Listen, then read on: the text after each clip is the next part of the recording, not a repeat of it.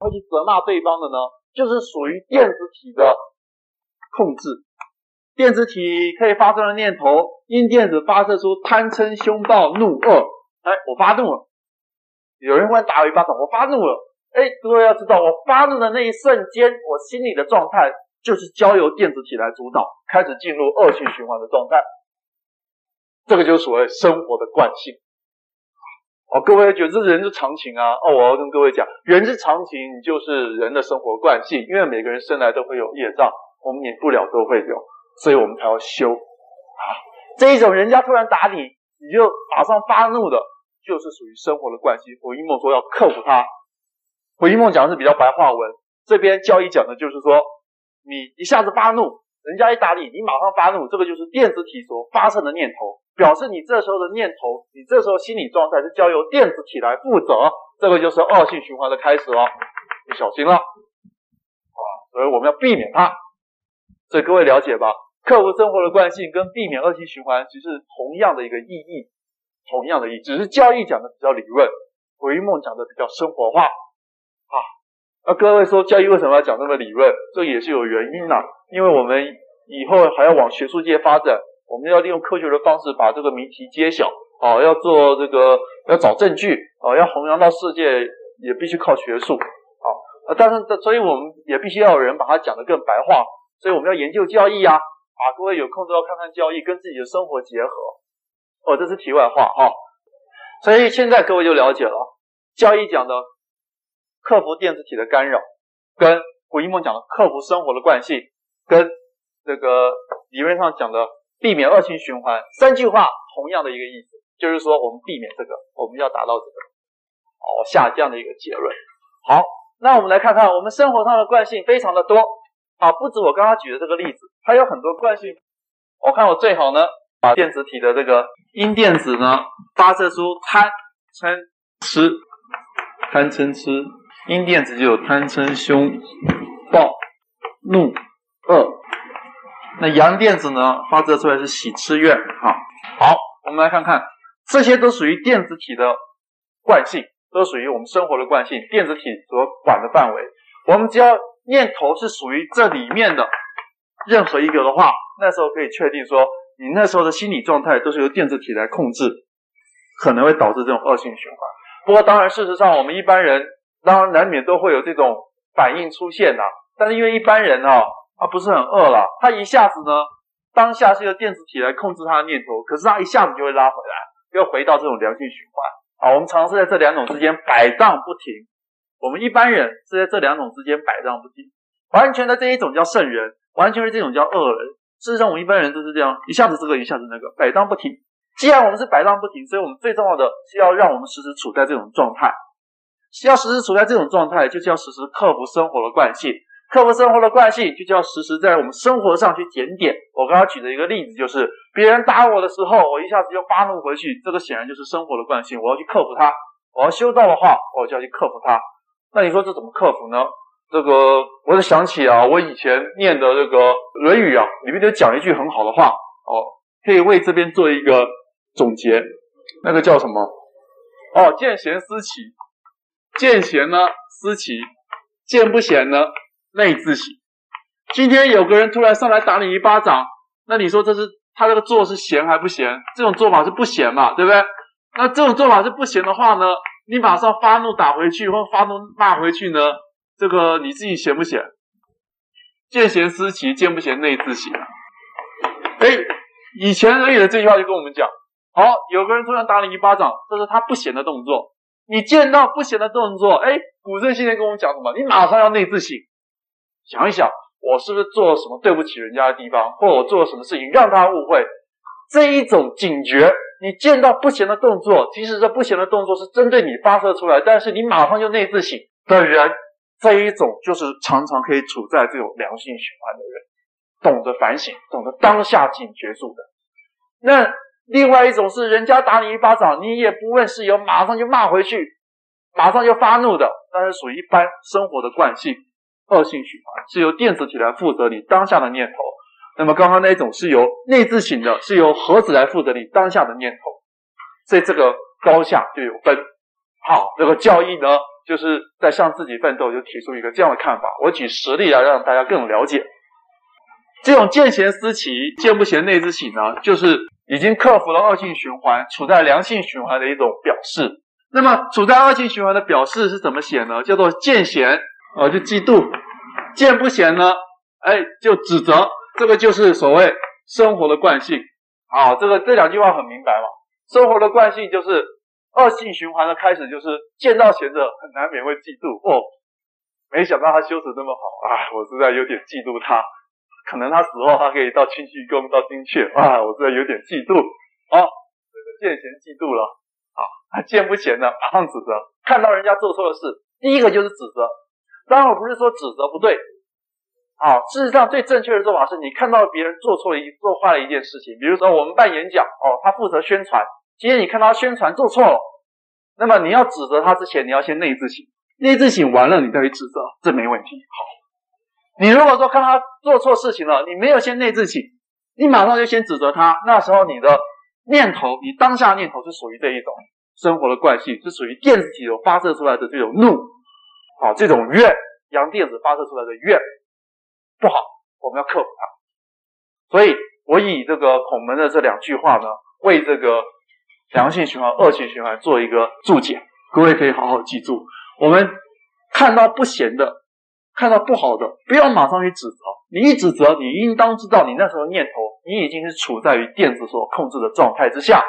你骂人的时候，你还没有先伤到人，先伤己，因为你念头的发射还没将发位发之机的时候，你的这个恶念已经去影响到你的身体了，已经让你的生活的层次、生命的境界已经往下低落，变成恶性循环了。所以骂人是不好的，未骂人先伤己啊！好，指责人也没什么用。你最重要的是，在看到人家做不好的，先反省自己，因为很多事情是误会啊。比如说，有人跑过来突然骂我说：“孟哲，你为什么诽谤我？”我马上想一想，是不是我做一些事情让他误会了？如果是这样子，我要跟他解释清楚啊。或者是不是我是不是真的有做一些事情我不自觉，真的是诽谤他了？先做这种内心反省的功夫。啊，就是见不贤内自省，这个可以保证你克服生活的惯性，进入这种良好的状态。啊，这个电子体越高级，呃，越电子体越善良，核子体也越圣贤啊，这样的生命太好了。不要变成看到不贤就指责，这样的一个理论，这样的两句话，我希望每个同门都可以在生活里面自己去实践。当然，师尊讲说每天睡觉前反省，但是我觉得还不够。更重要的是，你要当下反省，因为我们的念头是当下的心叫念头。你若不当下反省，你的念头已经发射出去了。你事后再清扫的话，有时候伤害已经造成了，你怎么对被你伤害的人再弥补呢？所以我们一定要反省，要养成这样的警觉，看到不好的，马上心里反省自己。这个是每个同伴可以在生活上自己去实验。好，各位，我以前是做这样的实验，我要求自己。见不贤内自省是实验一天看看，当然刚开始很累啊，天天都要记得说，哎，要内自省，内自省很累。各位试着做一天看看，你只要看到不好的，你先想想看，是不是自己不好？哦，这个各位要知道，这个我印象很深刻的是，师尊在有一年上表表文给上帝，里面有一段文字写说，帝降呢人事纠纷不断，那么师尊呢上表上帝。自己请罪，他认为是他韩进他一人的这个过失，这个把所有的罪过归咎在自己身上，这不是一种做作，这个是从内心里他在自己反省的时候所认为是他自己督导不周。我们每个同奋想着胸襟去做这样子，看到不好的事情，第一个想到的是反省。你如果不能马上反省，你就一定是在这种境界，那么就是教义里面讲的恶性循环。就是教育里面讲的，你没办法克服生活的惯性，你没办法克服电子体的干扰，这个都是电子体的干扰。好，我们来看一些实例啊，因为我讲的这个呢，我想也还不够深刻。我们来看弘法院教师第一册三十讲啊，这印给大家的，各位看看，我们说同奋呢，遭受到考验，遭受到挫折，那熬得很苦了，很多了哦。我我在台南当然也看到一些同奋是熬得很苦很可怜，有些苦呢，呃，有些是说模考，有些是说道考，啊，这个很难讲啊。不管怎么考，在考验的时候都是很苦，很苦。那我们来看看，我们一般人受到考验、受到折磨的时候，我们一般人的反应通常啊是什么呢？通常是怨天尤人啊。比如说，有些同奋可能很奋斗，可是为什么很奋斗的时候，还是一样家里出事啊，还是一样又出车祸，这儿受伤那儿受伤？有时候免不了会嘀咕了，想我某某这么奋斗，就还出这么多事情，老天爷你有没有长眼睛啊？这是怨天尤人。各位注意看，怨尤怨尤是什么？怨尤就属于电子体的阳电子发射出来的怨。你那时候的心态已经是电子体所主导的心态，不好。这个是属于电子体的惯性，是属于电子体的干扰，属于生活的惯性。回忆梦是要克服，交易是要克服，师尊也是要克服。啊，所以我们在很痛苦的时候，我们不要怨天尤人。那我们到底要怎么样？好，我们不讲理论，我们来看实际。师尊给我们一个例子，各位看，在讲义我印了一篇清虚集里面，师尊所写的“因惨叫西北时，伤母有感”。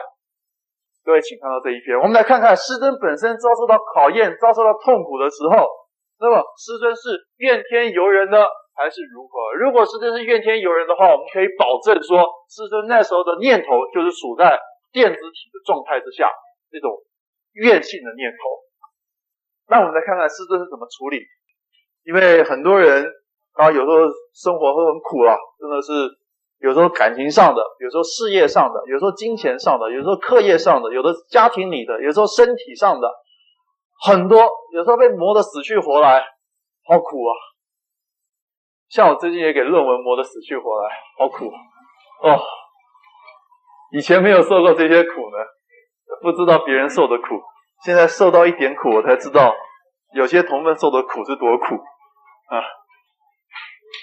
有时候想一想，同奋有时候你要知道，有时候你受了很多苦啊，有时候不一定是你业障，有时候是老天爷希望你受尽人间的各种苦，那么你以后才有资格去帮助那些人。因为你自己受过这种苦，所以以后别人也在受这种苦的时候，你才知道怎么样去帮助他。所以有时候老天爷要付给你一些责任，要磨你啊，也有这种情形啊。所以在熬得死去活来的时候，千万不要怨天尤人，这个是电子体的状态，恶性循环。我们来看师尊写的：因惨叫西北时，伤母有感。于于民国二十二年啊，在沪创设弘道。那时候呢，上海的亲戚朋友就有意起非者了，就开始就讲我的话了，讲我这里不对，那里不对了。为什么呢？因为那时候师尊这个前程大好啊，哦，这个官位渴望节节高升呢，啊就怎么讲到说这么有为的青年突然去创宗教哲学研究社，搞宗教去了。亲友会讲话，亲友的话是非常可怕的，各位都知道，中国人最可怕的话都是来自于亲友。三姑六婆啊、很惊人。所以亲友即有意起非者，等到奉命惨叫西北，遗嘱闪击，离母远行的时候，乡友亲戚更是耳有白言，不得了了。中国人讲说，父母在不远游，你今天父母病，你还远游，而且还是到那种鸟不生蛋的地方，还不是去升官？弘教，弘什么教啊？孝顺母亲都不能做，还敢说弘教？讲念字真言，第二个字就做不到了。呃，亲戚朋友讲起话来是不得了的，所以则有白言啊。等到及至二十四年秋，母病不能侍床，原籍未及在侧，子一节含冤在腹，报恨中天。我看师尊的东西，从以前师尊办报纸，我收集他的资料，我唯一看到师尊讲含冤在腹，报恨中天的，就这一次，就这一次啊。啊，那时候师尊刚好是在潼关要开光，以至于迟到一天，没办法见到他母亲最后一面。师尊他写他含冤在腹，报恨中天。各位有机会可以去问问师尊呢，他就说说师尊呐，你那时候说含冤在腹，报恨中天是怎样的心情？师尊平常很少讲这一些，各位可以去体会体会。如果在座有同辈也是面临到类似的情形，那么你好好去体会当时师尊的境界，他是怎么样做？他是怨天尤人呢，还是怎么样？好，我们再看下去。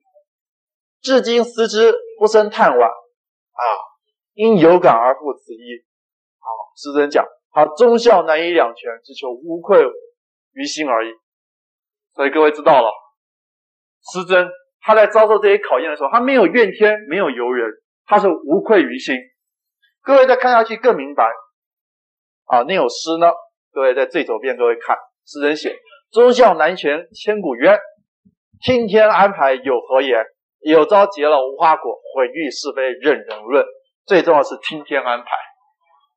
师尊在遭受这些亲情的考验，在接受到这些亲友的诽谤、是非长短的这个流言的困扰的时候，师尊他讲他是听天听天安排，听天安排有何言？各位注意，以我自己的体验，我们一般人在遇到这个事情的时候是怨天尤人，师尊是听天安排。我们是怨天，他是听天，啊，这个就不一样了。怨天是属于电子体的怨，阳电子发射出来，虽然是阳电子发射，但是还是属于电子体，它是属于电子体的惯性，属于生活的惯性，属于电子体的干扰，它会使你的生命境界会趋向恶性循环，不好，它会污染你的盒子，你的后天盒子。但是师尊他遇到这种考验的时候，忠孝不能两全哦。遇到这种时候，他就讲他听天安排哦，所以他根气就有差了啊。听天安排属于这一种啊。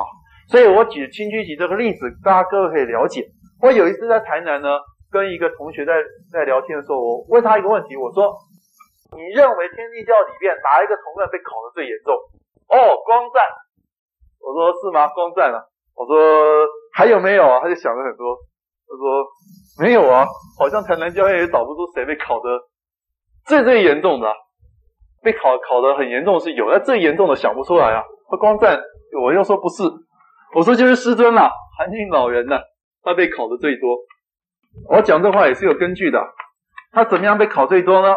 这边这诗里面呢写说忠孝不能两全呐，他孝道不能全，其实师尊忠也全不了。各位看看，他当初没有办法见到母亲最后一面，是因为奉师命到西北弘教，然后最后接到讯息要赶回来的时候，路过潼关，因为潼关要开光的关系，耽搁一天，所以见不到母亲最后一面，是因为要弘教的关系，是因为奉了萧师公的命到西北弘教的关系，他要忠于萧师公，师尊要忠于师公啊，这是一种忠啊。但是各位最后可以了解这个结果是。后来师公呢，在黄山证道的时候呢，那么师尊在华山冥冥之中接到天命，封他为天人教主。这件事情呢，那么也只有在华山的师尊他们几个人知道，天德教其他的大师弟们没有人知道。所以呢，师尊那时候立场是什么？忠吗？不忠。师尊那时候是叛教。啊，身为这个师公的大弟子，那么师公一过世，自认为天人教主，叛教很严重。啊，有宗吗？这个宗也没有全到啊！我以前看过一篇圣训啊，我印象很深刻，是一气宗主萧师公赐笔下来的。里面呢，对师尊讲了一句话，他说：“吉初呢，这个几十年来蒙受不白之冤。这边所指的不白之冤，不是指这个孝，是这个忠。因为师尊那时候在华山的领受的天命，没有人知道，奉为天人教主。到现在，复兴先天天地教。”天德教在民国六几年的时候，好好像有一次要把全城天德教的这个道场整顿起来。记得看教序有看到，他们要请师尊来担任全国天德教的总开导师，师尊拒绝了。师尊说他另有使命。啊，结果后来创了天地教。啊，我想也是很多天德教的这个教徒没办法接受的。所以说这个忠又何尝有做到呢？不是说有做到，何尝被人家谅解？所以师尊讲忠孝不能两全。事实上，从世俗的眼光来看，从很多外面的人眼光来看，师尊是忠孝根本都没有全。那师尊是听天安排有何言？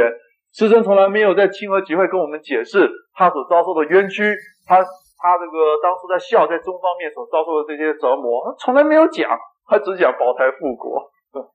其实各位可以去看。那师尊在诗里面写得很清楚，他那时候的心境是听天安排，他不是怨天尤人。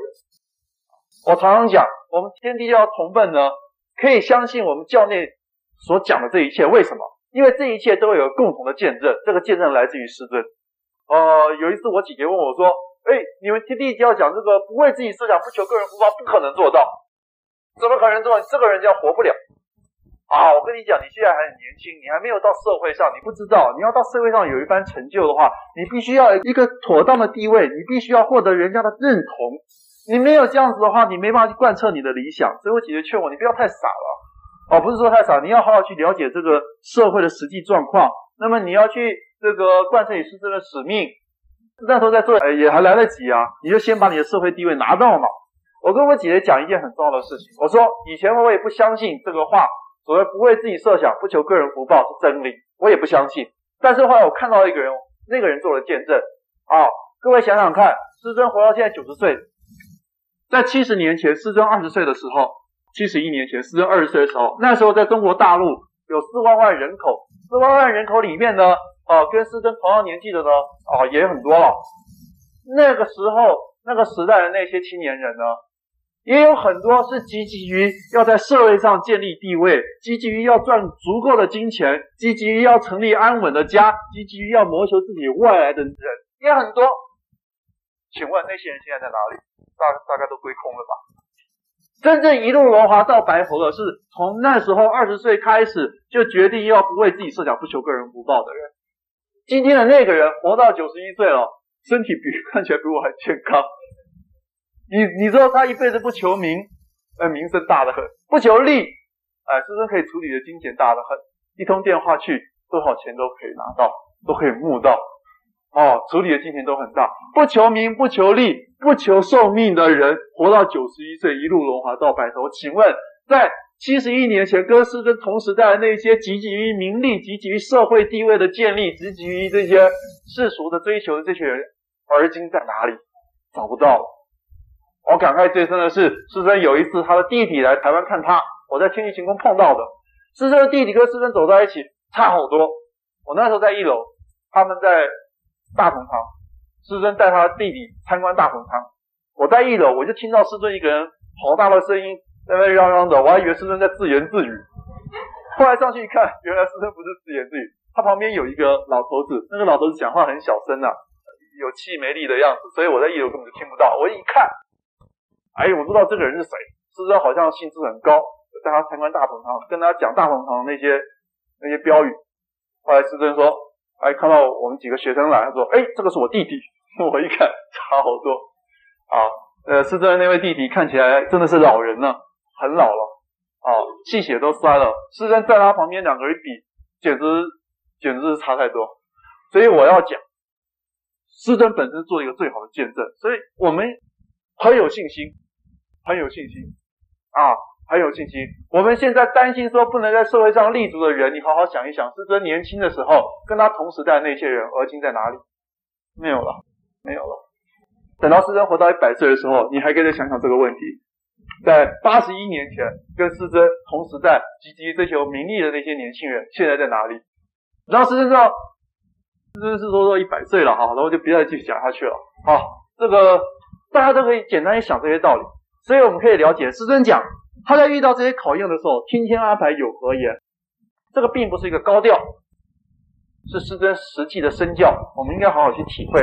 这个就是向自己奋斗。今天这堂课里面，我所要强调最最重要的，当我们遇到挫折、遇到阻挠、遇到痛苦、遇到悲伤的时候，我们不要去怨天，不要去尤人。啊，老天爷不是让我们怨的，周遭的人不是让我们尤的，我们是要听天安排有何言，无愧于心而已。学习师尊这个榜样，这是来到天地教最重要的一件事，也是向自己奋斗最重要的一个关键。我们唯有这样子做，才能克服生活的惯性，才能摆脱电子体的干扰，才能进入这种良性的循环，才能培养出正气，才是师尊所传授允直觉中的最重要的关键。培养出这个正气。好，那既然讲到正气，就要谈到那什么是正气？请去听下集。